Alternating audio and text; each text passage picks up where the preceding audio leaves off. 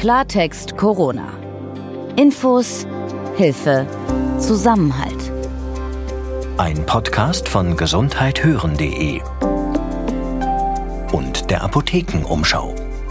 Einen schönen guten Tag. Mein Name ist Dr. Dennis Ballwieser und wir sind gesundheithören.de. Wir gehören zur Apothekenumschau und in unserer Redaktion arbeiten Ärztinnen und Apotheker, die auch Journalisten sind. Heute ist Donnerstag, der 16. April 2020. In unserem täglichen Podcast Klartext Corona versorgen Peter Glück und ich Sie während dieser verunsichernden Zeit mit seriösen, gut verständlichen und aktuellen Informationen. Peter Glück ist in dieser Woche nicht hier, daher bin ich alleine für Sie da und spreche mit Expertinnen und Experten, die uns helfen, die medizinischen Sachverhalte und die aktuelle politische und gesellschaftliche Lage besser einzuschätzen und zu verstehen.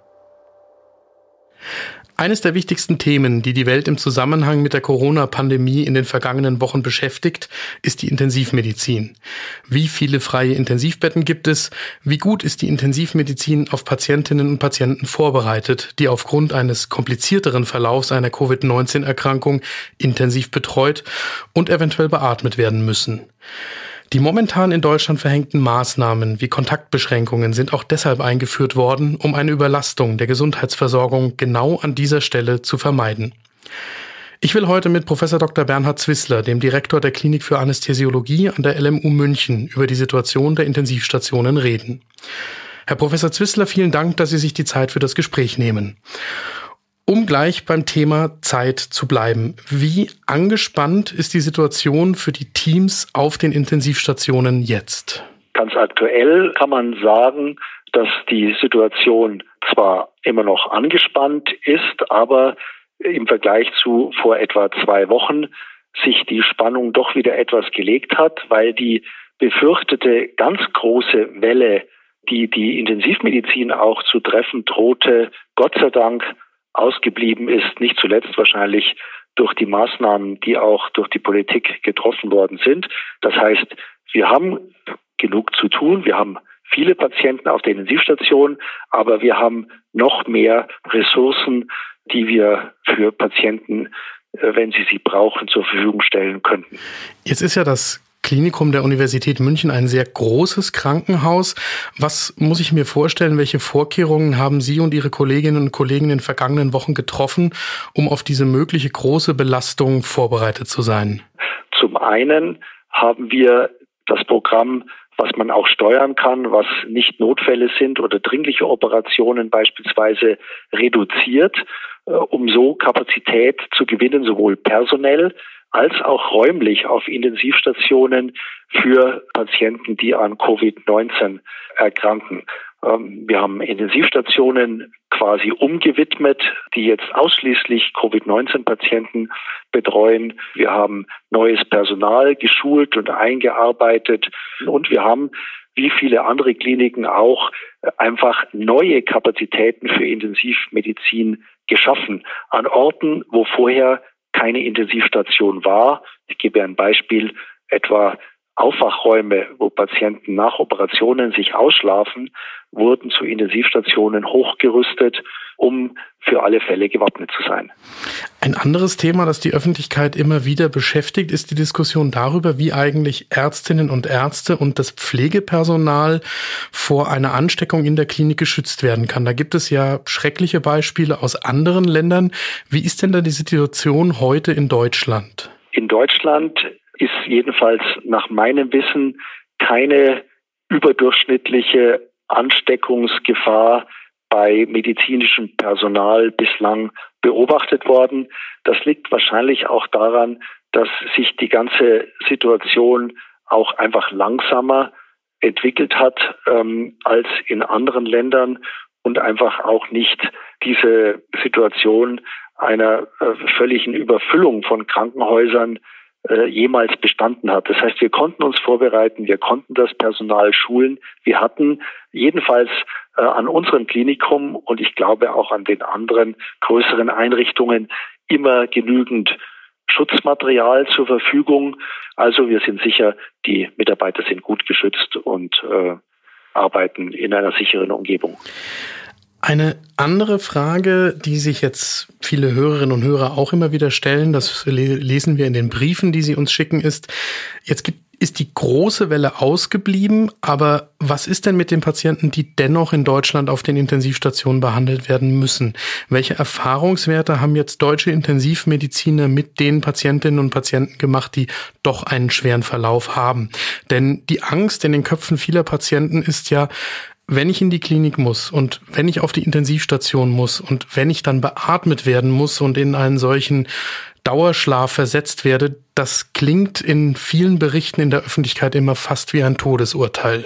Ja, das klingt so. Und wenn man manche Berichte äh, aus äh, anderen Ländern sieht, dann kann man tatsächlich diesen Eindruck haben. Unser Eindruck ist anders. Wir haben ja auch in der Vergangenheit schon mit Patienten zu tun gehabt, die wegen schwerer Infektionen, sei es bakterieller Art oder auch Virusinfektionen, auch die klassische Influenza, zum Beispiel auf Intensivstationen aufgenommen und auch zum Teil über viele Tage oder sogar Wochen beatmet werden mussten. Das ist also kein neues Phänomen. Und diesen Patienten kann man tatsächlich auch in vielen Fällen helfen, auch wenn es ein langer Weg sein kann auf einer Intensivstation. Wir haben momentan von den Patienten, die wir am Klinikum der LMU intensivmedizinisch behandelt haben oder behandeln, das sind etwa 50 Patienten, haben wir, und das ist die gute Botschaft, schon wieder 15 von den Intensivstationen verlegt äh, und acht sogar auch schon wieder aus dem Krankenhaus entlassen. Das heißt schon mal, man kann diese Erkrankung tatsächlich auch gut überstehen. Die anderen Patienten sind noch auf der Intensivstation, weil es eben, wie gesagt, häufig lange Verläufe sind. Bei vielen gehen wir davon aus, dass auch diese Patienten die Intensivstation wieder verlassen werden können. Das darf nicht darüber hinwegtäuschen, dass es wie grundsätzlich bei schweren Infektionen auch anderer Art letztlich auch Todesfälle gibt und auch bei uns gegeben hat, einige mittlerweile. Das sind aber häufig dann auch Patienten, die schon vorher an schweren Vorerkrankungen litten und wo einfach vieles zusammengekommen ist. Das ist sicher eine wichtige Botschaft. Eine andere Frage, die uns auch immer wieder erreicht, ist die Frage, man liest häufig davon, dass gerade bei Covid-19 eine eher längere Beatmung im Vergleich zum Beispiel mit einer Influenza, also der Grippe, notwendig ist, wenn es zu einem so schweren Verlauf kommt. Gibt es da schon Erfahrungswerte und was kommt dann eigentlich für den Patienten, wenn er nicht mehr beatmet wird? Wie wird ihm hinterher geholfen, quasi wieder zu alter Kraft zurückzukommen? Die Patienten, die wir schon wieder verlegt haben, das sind dann häufig natürlich auch die etwas milderen Verläufe. Die hatten im Schnitt eine Beatmungszeit von etwa einer Woche. Wir haben einige Patienten bei uns, die werden deutlich länger beatmet, zwei oder auch bis zu drei Wochen, vielleicht sogar im Einzelfall länger. Und dann ist es natürlich so, wenn die Patienten von der Beatmung entwöhnt sind, wenn sie drei Wochen auf einer Intensivstation gelegen haben, sind viele Patienten einfach schwach. Die Muskulatur funktioniert noch nicht so, wie sie sollte. Die Kraft ist noch nicht wieder da, äh, wie sie sein sollte. Das sind häufig dann auch längere Wege, die auch eine längere Rehabilitationsphase benötigen, die aber, wenn man etwas Geduld hat, durchaus erfolgversprechend begangen werden können. Aus Ihren Schilderungen der Situation jetzt im Klinikum höre ich heraus, dass wir in der Intensivmedizin, in, zumindest in Oberbayern, jetzt vermutlich im Moment mit einem blauen Auge davongekommen sein könnten. Aber vieles hängt ja von den Rahmenbedingungen ab, die die Politik setzt für die Ausgangsbeschränkungen, auch für die Kontaktsperren, die im Moment gelten. Was wünschen Sie sich denn aus der Sicht jetzt des Intensivmediziners für die kommenden Wochen und Monate, damit die Situation in den Krankenhäusern quasi händelbar bleibt? Also Sie haben völlig recht. Wir sind tatsächlich mit einem blauen Auge davongekommen. Wir waren nie in der Situation, ich glaube in ganz Deutschland, äh, speziell auch in Bayern, dass wir äh, nicht ausreichend Behandlungskapazitäten in Krankenhäusern, auch auf Intensivstationen gehabt hätten. Das ist wirklich eine gute Nachricht. Im Gegenteil, wir haben tatsächlich zum heutigen Zeitpunkt auch noch Reserven und wären für schlimmere Verläufe gerüstet gewesen. Tatsächlich muss man aber natürlich sagen, dieser Virus, der wird nicht verschwinden, der bleibt in der Welt und äh, wir müssen natürlich verhindern, dass es äh, erneut zu größeren Ansteckungsphasen kommt, die dann vielleicht unser System überfordern. Und deswegen wird für ganz geraume Zeit noch es erforderlich sein, dass die grundlegenden Hygienemaßnahmen äh, Hände waschen, möglichst äh, tatsächlich auch Mundschutz tragen, Abstand halten, weiter befolgt werden und dass auch die Ausgangsbeschränkungen nur sukzessive aufgehoben werden, was, wenn ich das richtig verfolge, aber auch die Politik in dieser Weise äh, so verfolgt. Ich glaube aber schon, dass man äh, schon recht mittelfristig dazu kommen kann, Teile des normalen öffentlichen Lebens unter den gegebenen Sicherheitsvorkehrungen wieder zu ermöglichen. Ich würde gerne noch eine Frage ansprechen, die uns ebenfalls hier von Hörerinnen und Hörern und auch Leserinnen und Lesern der Apothekenumschau immer wieder erreicht. Sie haben eben schon gesagt, äh, eine Maßnahme in Ihrer Klinik und anderen Kliniken war, das äh, elektive Programm, also die geplanten chirurgischen Eingriffe, die man auch verschieben kann, derzeit nicht stattfinden zu lassen. Was ist denn aber jetzt, wenn ich als Patient akut im Krankenhaus behandelt werden muss, und zwar nicht wegen Covid-19? Muss ich mir da Sorgen machen, dass ich dann in der Klinik infiziert werde? Nein. Äh, da muss man sich keine Sorgen machen. Wir haben natürlich ganz viele Patienten, die nicht einfach äh, mit Wahl des Zeitpunktes äh, in die Klinik kommen, sondern wegen einer dringlichen Erkrankung, die einer dringlichen Therapie bedarf. Das äh, hat es immer gegeben, auch zu Covid-Zeiten. Und die Hygienevorkehrungen sind so strikt, dass Patienten keine Sorge haben müssen, sich hier zu infizieren. Ähm, nur als Beispiel, die Stationen auf denen Covid-Patienten behandelt werden, sind getrennt von anderen Stationen. Wenn man in die Notaufnahme bei uns kommt, beispielsweise wegen irgendeiner dringlichen Problematik, sind die Wege von Covid-Verdachtspatienten und denen, die tatsächlich überhaupt keinen Verdacht haben auf die Erkrankung, auch räumlich voneinander getrennt. Äh, alle Mitarbeiter im Klinikum tragen zu jedem Zeitpunkt Mundschutz, nicht nur im Operationssaal, die Grundhygieneregeln werden sowieso eingehalten und äh, man muss sich als Patient keine Sorgen machen, sich in unserem Klinikum an Covid zu infizieren. Im Gegenteil, wahrscheinlich sind wir sogar ein äh, überdurchschnittlich sicherer Platz.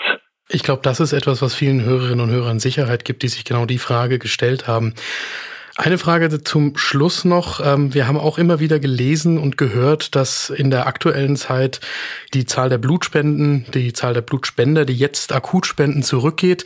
Ähm, auch in Ihrem Haus gibt es ja eine Transfusionsmedizin.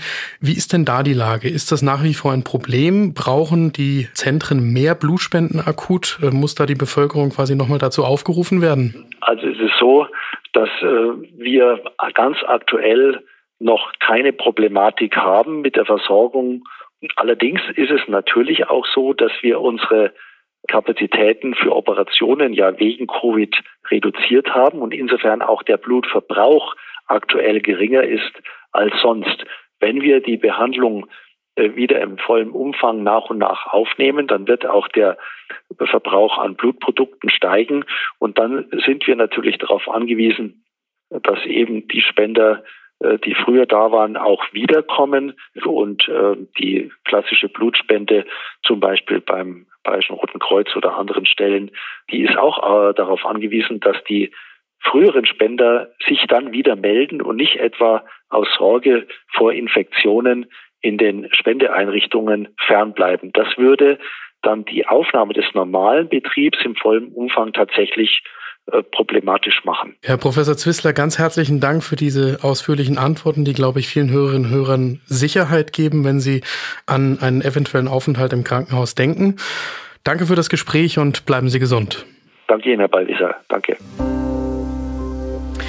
Wie immer möchten wir diesen Podcast mit einer guten Nachricht beenden, weil es Hoffnung macht, Solidarität und kreatives soziales Miteinander zu erleben.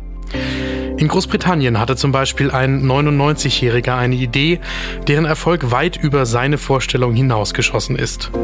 Er versprach, vor seinem 100. Geburtstag 100 Runden mit dem Rollator im Garten zu drehen. Für jede Runde wollte er über Twitter Spenden für medizinisches Personal sammeln und hat damit bis heute Nachmittag bereits knapp 14 Millionen britische Pfund an Spenden für den britischen Gesundheitsdienst NHS zusammengebracht. Dass so viele spenden würden, damit hat der ältere Herr nicht gerechnet. Nun will er weitere Runden drehen. Der NHS wird sich freuen. Ich bin Dr. Dennis Ballwieser. Peter Glück und ich beantworten hier im Podcast Ihre Fragen rund um das Thema Corona und sprechen mit Expertinnen und Experten, die uns helfen, Zusammenhänge und Entwicklungen zu verstehen. Wenn Sie medizinische Fragen rund um Corona haben, dann können Sie uns die gerne jederzeit per E-Mail zukommen lassen. Schicken Sie Ihre Mail bitte an redaktion.gesundheit-hören.de. Und wenn Ihnen Klartext Corona gefällt, dann lassen Sie uns doch bitte ein Abo und auch eine gute Bewertung da. Dann wissen Sie immer, wenn eine neue Folge von uns online geht. Klartext Corona. Ein Podcast von gesundheithören.de und der Apothekenumschau.